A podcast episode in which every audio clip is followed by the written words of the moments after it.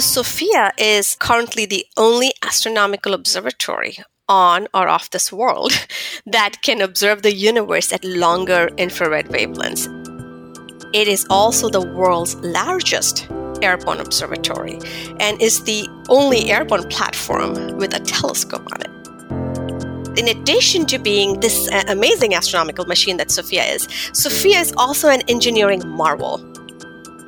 The great potential of SOFIA to make discoveries and study the mysteries of the universe drives me towards mission success.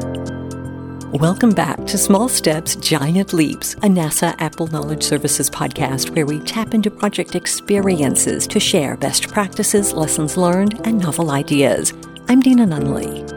SOFIA, the Stratospheric Observatory for Infrared Astronomy, is a joint project of NASA and the German Aerospace Center, DLR, that has been used extensively to look at numerous objects in the universe, from black holes to galaxies and even the moon. Naseem Rangwala is the SOFIA project scientist and joins us now. Naseem, welcome to the podcast. Thank you for being our guest. Hello, Deana. I am really excited to be here and uh, talk about SOFIA today, and thank you for having me here. Oh, absolutely. What is SOFIA? So, SOFIA is an astronomical observatory that allows uh, us to study the universe at infrared wavelengths. Uh, the mission of SOFIA is to make fundamental and impactful scientific discoveries. And generally speaking, SOFIA uh, does that by measuring um, the physical and chemical conditions of the regions uh, where stars and planets are born. So when stars are in their infancy, they're embedded in a cocoon of dust and gas. And this is why we need the infrared wavelengths to peer through that cocoon and study this really important phase uh, of, uh, of star formation. SOFIA also investigates path to life uh, by detecting chemical fingerprints of key ingredients of life um, in interstellar space and in our own solar system. Um, molecules such as water, methane, um, other carbon and uh, nitrogen bearing species, and then using these molecules to understand their formation pathways and path to making bigger molecules, prebiotic molecules needed to form life. And SOFIA also studies astrophysical processes in galaxies and black holes. And you may have heard recently, SOFIA is now studying the moon. And I'll be very excited to talk about that uh, later if you like. Um, but also, I want to make a point that in addition to being this uh, amazing astronomical machine that SOFIA is, SOFIA is also an engineering marvel. It is a highly modified Boeing 747 with a 2.5 meter diameter telescope on it. The telescope is the same size as the size of Hubble. Um, SOFIA has a complex suite of uh, instruments uh, and that allows us to investigate a broad range of topics in astrophysics. So, in addition to scientific and engineering marvel, I always like to make this point as well that SOFIA's mission is accomplished by a team like no other mission in astrophysics or even beyond. And I'll be happy to talk about that. Wow, there's so much that we want to talk about.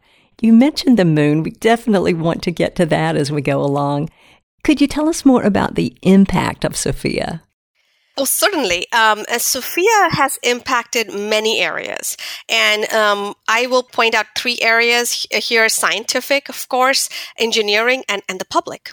So, talking about the scientific impact, uh, SOFIA's mission, uh, y- you know, the best ideas on what we observe with SOFIA comes from our uh, science community, primarily astrophysics and the planetary science communities. And um, we have so far served more than 1,500 scientists um, of all career levels. And so that's the impact we are making. Uh, when you get time to observe in SOFIA, which is quite competitive. Uh, you also get funding from NASA to help analyze these data and publish them. And again, this is true for all astrophysics missions. Uh, and what this allows us to do is really help empower, uh, especially the early career scientist community. Um, I was one of them when I started my postdoctoral phase of my career, and um, uh, I got my first NASA grant through SOFIA when I was a user of SOFIA, not the project scientist. And that empowered me. And Uh, so that's a really, you know, one of the biggest impact that we make to our science community.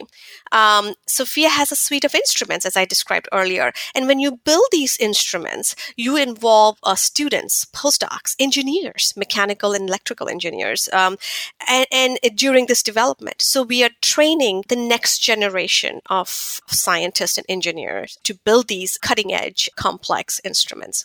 Um, engineering. Let's talk about that. I mean that's really broad impact right? SOFIA's platform is an aircraft. So in addition to mechanical and electrical engineers we we have aerospace engineers and aviation expertise. And so a lot of our tra- team members i have uh, learned because i'm st- uh, you know i'm still a newbie to SOFIA compared to folks who've been on SOFIA for a long time. So what i have found is that a lot of our team members who've trained and gained valuable experience working on on different phases of SOFIA mission that has led them to bigger and better things, both at NASA and outside of NASA. And let's talk about impact on public. Uh, you know, public uh, from what I have seen over the last two years, they're fascinated by both uh, the science and the whole telescope on an airplane thing, right? Who cannot be? And we have flown more than 150 educators on SOFIA. And through that, we have already reached more than 15,000 students in schools across the United States. That's amazing. Naseem, what makes SOFIA unique? So, SOFIA is uh, currently the only astronomical observatory on or off this world that can observe the universe at longer infrared wavelengths. And here we're talking about a uh, few tens of micrometers to hundreds of micrometers. It is also the world's largest airborne observatory and is the only airborne platform with a telescope on it. And as technology advances, uh, something that's unique to SOFIA uh, compared to other space based astrophysics missions is that we can upgrade SOFIA's instruments um, and even build new instruments. And we have done both of them already. And this is, again, as you, as you know, not possible or it's not easily possible for space missions. Hubble is an exception. Um, and so this uh, this uh, this quality or this characteristic of SOFIA allows uh, us to stay at the forefront of scientific discoveries and allows us to support studies and investigations being carried out by other NASA missions. In other aspects, SOFIA is unique, uh, uh, which I've already mentioned, is that it's it's unique in astrophysics. It is the cross section of uh, aircraft operations and science operations. So, um, you know, we get to interact with uh, pilots, engineers, flight planners, scientists, mechanics, and technicians who work together uh, every day to launch a mission or every night. Um, and again, uh, because we are a flying observatory, uh, what makes us uh, different uh, from other observatories around the world is that we can go to other places to observe. For example, we can go to the southern hemisphere uh, to observe the southern skies. That uh, you know, we have some really popular and important astronomical targets in the southern hemisphere or in the southern skies that we cannot access from here. So we fly to the southern hemisphere every year to do that. What are the top discoveries from SOFIA?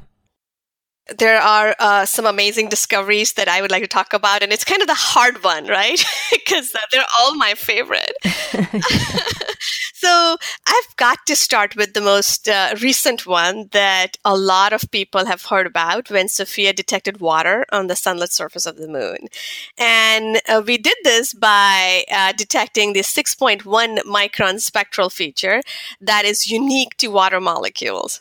And this was a surprise as, uh, as scientists did not really expect water molecules to survive the harsh conditions on the surface of the moon. So this was a groundbreaking result that got a lot of attention from media and the public. And I cannot tell you how many events I have done since then. And it has been just wonderful to talk about this discovery with the public uh, especially students. Um, another one of my favorite and uh, that has made a lot of impact uh, is the discovery of the first type of molecule that ever formed in the early universe. And this molecule is called the helium hydride. Uh, scientists have been searching for decades for this molecule. Um, and uh, a, a key and a relatively quick upgrade of one of our instruments uh, led to this discovery. Um, another topic that uh, is making a lot of impact is our magnetic fields in the universe. So, SOFIA uh, has the ability to map magnetic fields now. Uh, and this is a, a relatively recent uh, or new capability. And uh, but where we what's really important here is that SOFIA allows this capability on SOFIA allows us to measure the cleanest signal of polarized light being emitted by uh, dust grains in the interstellar space, and through that we can infer uh, magnetic fields and their strength. And uh, this is new, and we are building an inventory of results that are showing to what degree these magnetic fields impact the formation of stars and even structures of galaxies. So there have been a lot of results in the last year. And if you want to learn more about them, they are on nasa.gov forward slash SOFIA. Uh, but some of them are, uh, uh, I'll, I'll, describe it very briefly here. Uh, we can study material around black hole and what the impact of magnetic fields are on them. And are, are they helping to, uh, uh, to keep the material intact around the black hole? Um, and, uh, and, and then also recent, a very recent result that was out on NASA.gov was about a galaxy that has this super galactic wind. Just you can think of this as huge amount of material being expelled out of this galaxy. Um, and so, using techniques from heliophysics, actually, uh, we expanded that technique and applied it to astrophysics and used this this ability, capability on SOFIA to understand magnetic fields or the nature of magnetic field on much larger scale than possible before. And what we are finding is that uh, in this galaxy, in particular, magnetic fields might be responsible for helping us to expel material out out of this galaxy into the intergalactic medium. And why do we really care about this? Because we want to understand the life cycle of the galaxies, how they uh, how they form and how they evolve. And so, again, um, uh, please check out nasa.gov where you can read about these exciting results, and we have more coming up. It's so exciting to hear about all these discoveries. Let's talk more about the discovery of water on the moon. How did you react to that when you found out, like, wow, this is the data we're getting back? This is what we're seeing. What was your reaction to that? Oh, I was absolutely thrilled. Uh, and I was, we, we were thrilled and completely surprised because uh, SOFIA's, uh, the observatory itself was not made to observe the moon. Um, we never even thought of observing the moon. And this is why I love um, the, the, ideas when they come from our science community. Someone, one of the lunar scientists, uh, thought of this, right? Hey, we should use SOFIA. And they applied. And this was a risky observation for us. And I'll tell you why, because because again, as I said, the observatory is not really uh, made to do such observations of the moon. First, the moon is really bright for us, uh, and also our, uh, we have to maneuver our telescope in a very different way to precisely track the position on the moon where we're trying to get the data. Uh, so we had to maneuver our telescope in a very different way than we have ever done before. And we did not even know during that flight if our detectors would saturate or if our guide cameras would saturate. And if that happened, uh, you know, what, what will be the consequences of that? Uh, so we did this observation towards the end of the flight. And what I have heard, I was not on that flight, but what I've heard is the reaction was uh, absolutely of, of ex, you know, complete excitement. And uh, when the scientists and even for other folks on SOFIA started seeing data come through, and they, they the data made sense at that time. But then it took, of course, um, several months before we knew if we were seeing a, a, positive detection, right? As as is with any other uh, scientific investigation. Uh, and so when we when I at least found out that this is this is a positive detection, um, we were thrilled. And uh, again, uh, this this kind of work doesn't just impact the lunar community, the science, but also our goal of exploration. Because if SOFIA is able to uh, provide key resource maps of water on the moon, it can help missions like VIPER, uh, and it contributes to towards the goal uh, of the Artemis mission. What factors into flight planning and determining what to observe? So I think I mentioned this a little bit earlier, uh, and I'm going to go into this. Uh, I can go into more detail. Is what what we observe comes from the science community. SOFIA is community's observatory, just like Hubble and Chandra. So uh, we release a call for proposal every year. Uh, scientists around the world submit their best ideas uh, that are selected through a peer review process. Um, then the selected proposals go into a uh, planning and scheduling software that uh, lays out a preliminary schedule over a whole year. With different instruments. And by the way, we start this a year and a half in advance. requires a lot of planning, right? And then this schedule, this preliminary schedule gets fine tuned as we get closer to starting the observing cycles. Uh, flight plans are generated about two months in advance, and uh, a great care is taken when we build these flight plans because we want to optimize this very valuable time on each flight and ensure that our best science, um, we call it uh, the highest priority science, has the highest chance of being completed. And, and so again, these flight plans are also continually updated up to about 24 hours before the flight, and sometimes even closer, depending on weather forecast.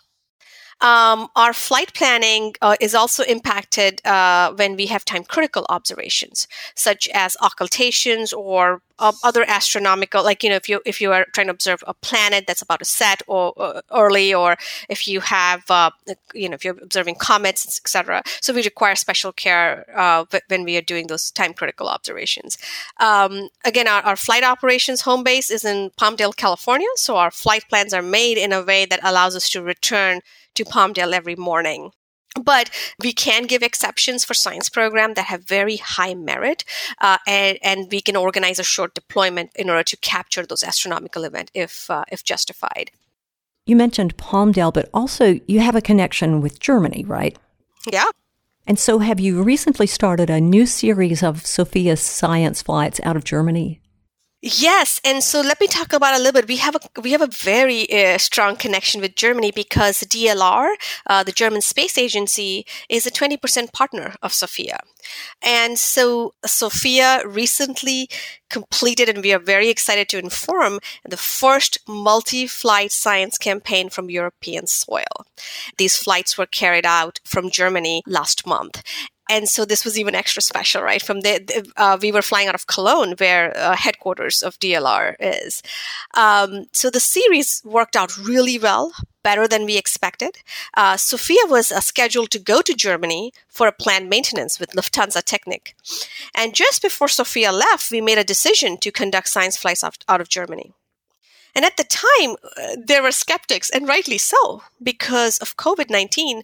Um, there were good reasons to doubt if we could successfully deploy our team to Cologne, Germany. But our team was determined, and with the support from our German partner, um, again, DLR, uh, we were able to organize this deployment in a record time. We completed 15 flights out of Germany and got excellent astronomical data all types of community are impacted by the pandemic, as you know, in, in one way or the other, or, and in many ways. Um, astronomical community was impacted too and is continued to be impacted closures of many ground-based observatories um, it impacts all career levels but especially early to mid-career whose research uh, funding and uh, careers depend on observatories or data from these observatories. Uh, SOFIA figured out a way to start operations uh, with new uh, safety protocols designed to uh, keep our team safe, but also allow us to continue to take scientific observations. And so our goal at this point is to provide and collect as much scientific data as possible. And this preparation allowed us to go to Germany and finish our best science for this year. As you talk about the science, we can really hear the energy in your voice. I want to ask you what your perspective is as a project scientist that might be helpful to other NASA project scientists. Wow, yeah, no, I really enjoy being the project scientist of SOFIA. This is my first assignment as a civil servant, and mm. I am so grateful for this opportunity. In my role, um, I am the chief scientist of the observatory, um, and I'm, I'm, describing my role just for folks out there uh, who may be uh, thinking about applying for a position like this in the future. So, in my role, I am the chief scientist of the observatory, and my responsibility is not only to preserve and maintain the scientific integrity of the mission, but to always think about maximizing the scientific potential of this amazing mission and leading the way to achieve as much science as possible possible and the best science as possible. Um, but my passion uh, and really the best part of my job is to enable scientific discoveries by working with a very diverse team. Um, and, and, and also, my other passion is to communicate these discoveries in a way that we can continue to inspire the next generation of scientists and engineers. So, being the project scientist is, is truly uh, a unique experience for a scientist. Um, it's a great opportunity to make an impact on a much larger scale. Uh, than than you would. You know, when I was a scientist, a postdoc, I would work with uh, you know other scientists, but never but work with engineers uh, or, or, or you know, it, it, never had the opportunity to make impact like this. You're working and very focused on your research. You are, uh, but but here you are thinking about serving the community and figuring out how you can uh, you know best enable these scientific discoveries. So it's a really different kind of impact you're making, and it's really amazing it gives you an opportunity, this position, to grow in so many different areas and as a leader. Um, so I love serving the community, and it has been an amazing experience and growth for me. Um, I'm also very grateful to get this opportunity much earlier in my career um, than it usually is to be the project scientist of a flagship mission like SOFIA. So I encourage other scientists, if you have the opportunity to serve as the project scientist, please try it. It's truly amazing. Early on in our conversation, you touched on the uniqueness of the team. Could you talk more about the SOFIA team? Oh, SOFIA team is uh, truly exceptional, uh, and, it energizes me every day. Uh, you know, I never thought that, you know, when I was a scientist, that what is it, what, what it would be to work with a team like this. And I didn't even know what I was missing, to be honest. And so on SOFIA, uh, it's a, it's, as I said, it's a cross section of, of, of, so many different expertise. Uh, we, we have a science center at NASA Ames where we have uh, scientists, um, data analysts, uh, people who are preparing the pipeline when the data comes from the aircraft all the way to scientific results, uh, providing that to the community, doing science community outreach, public outreach. But then we have a whole family down in Palmdale where operations are happening. So you have, of course, uh, you know, folks who are taking care of the aircraft, and they are always in communications with us. And you know, it's it's an amazing experience for them to know about. Uh, the whole scientific world, and they are truly driven by science and the purpose of this mission. So they are working so hard to ensure that we have a successful mission every night that we launch. Um, and so you get to interact with so many different kinds of people on SOFIA, and uh, this truly exceptional team uh, is what has made it possible for us to make these scientific discoveries, but also during these difficult times of COVID. Uh, and a pandemic like this, we we've been we, we needed a team like this to uh, to really come back to operations. What's the role of women on SOFIA's leadership team? Oh, uh, it's actually quite um, uh, quite strong. I mean, I, I am the project scientist, and the, the director of the observatory, um, uh, the SOFIA Science Center, is also a woman. Her name is Margaret Meixner, and my counterpart in DLR, uh, Alessandra Roy, is uh, is a woman as well. So we have a we have a strong women leadership uh, on this project, um, and it's not just at the leadership level. Our, our team is very diverse. Uh, we have uh, we have women uh, in our mission operations uh, team um, uh, who are you know, flying with SOFIA uh, on many missions to collect, you know, to operate the telescope, the instrument. We have mission directors who are women.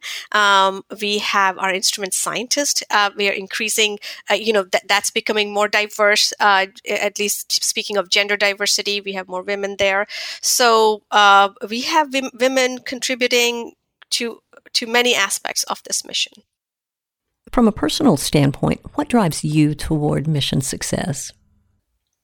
There are so many things that drives me towards mission success.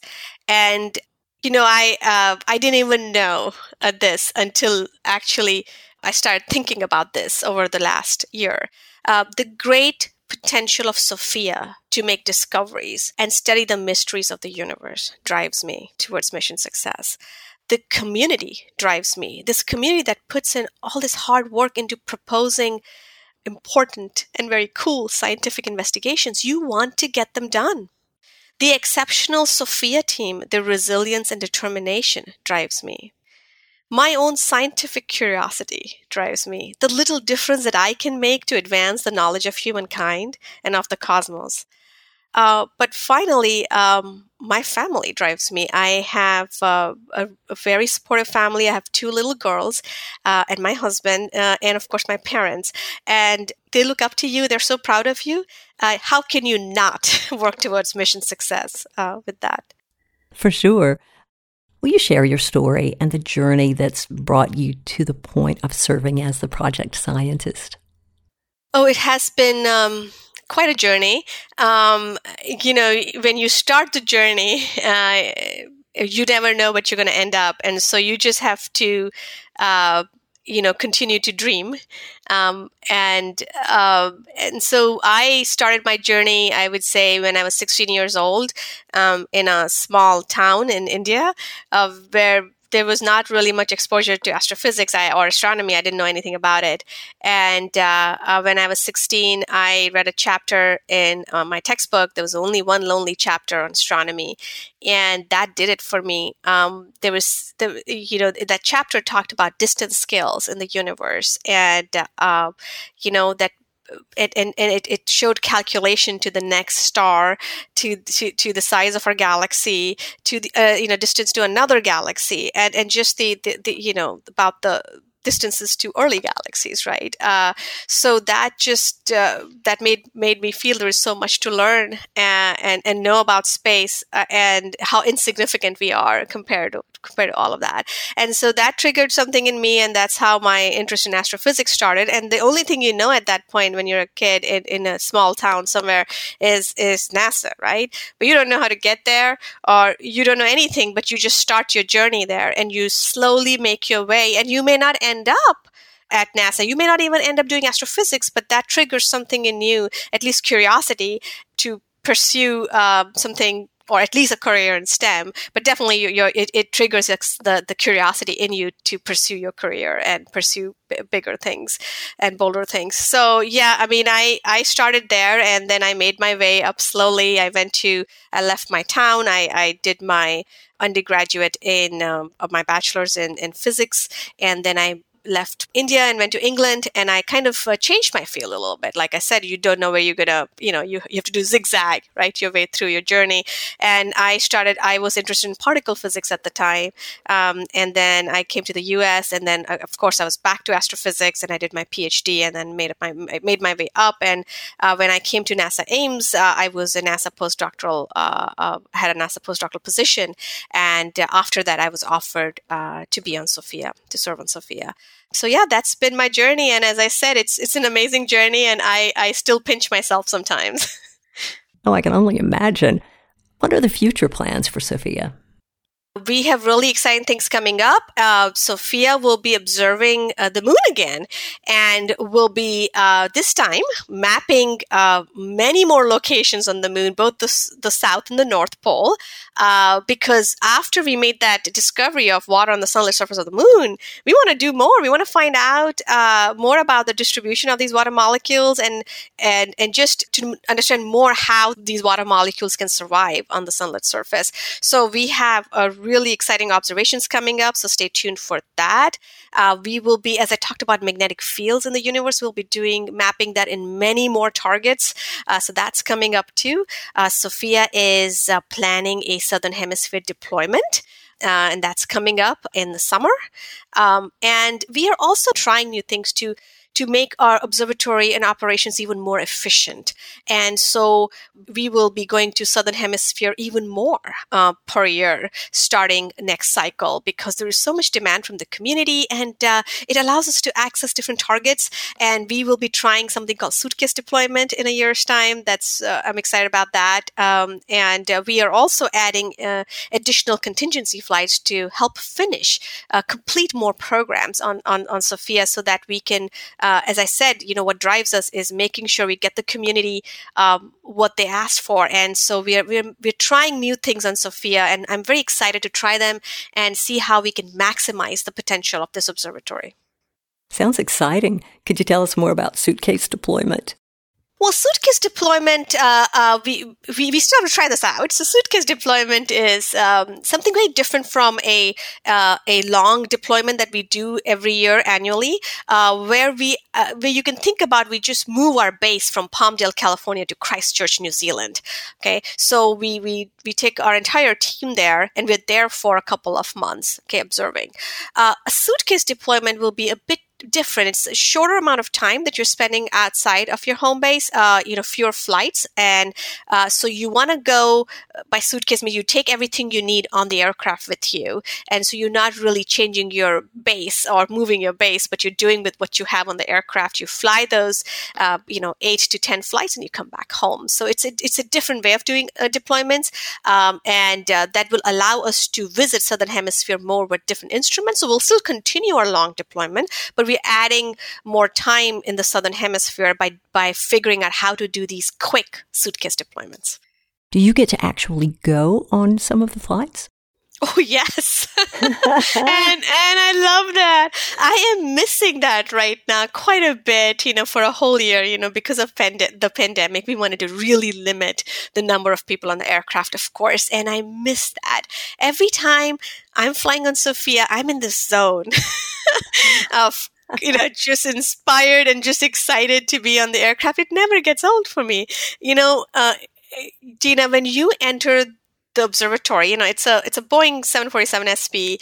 Uh, you have no idea when you enter for the first time what you'd expect. It's it looks it's much bigger. It looks much bigger on the inside because you don't have the seats or anything. You have a big, you know, you have all these mission systems and uh, you know other things. It's it's a very different kind of uh, feel on, on, the on the aircraft. So you really, uh, I call it my time machine actually sometimes, and using Doctor Who analogy where it's bigger on the inside. If you've seen Doctor Who time machine, um, but anyway, uh, yes, I do get to fly and and I love it.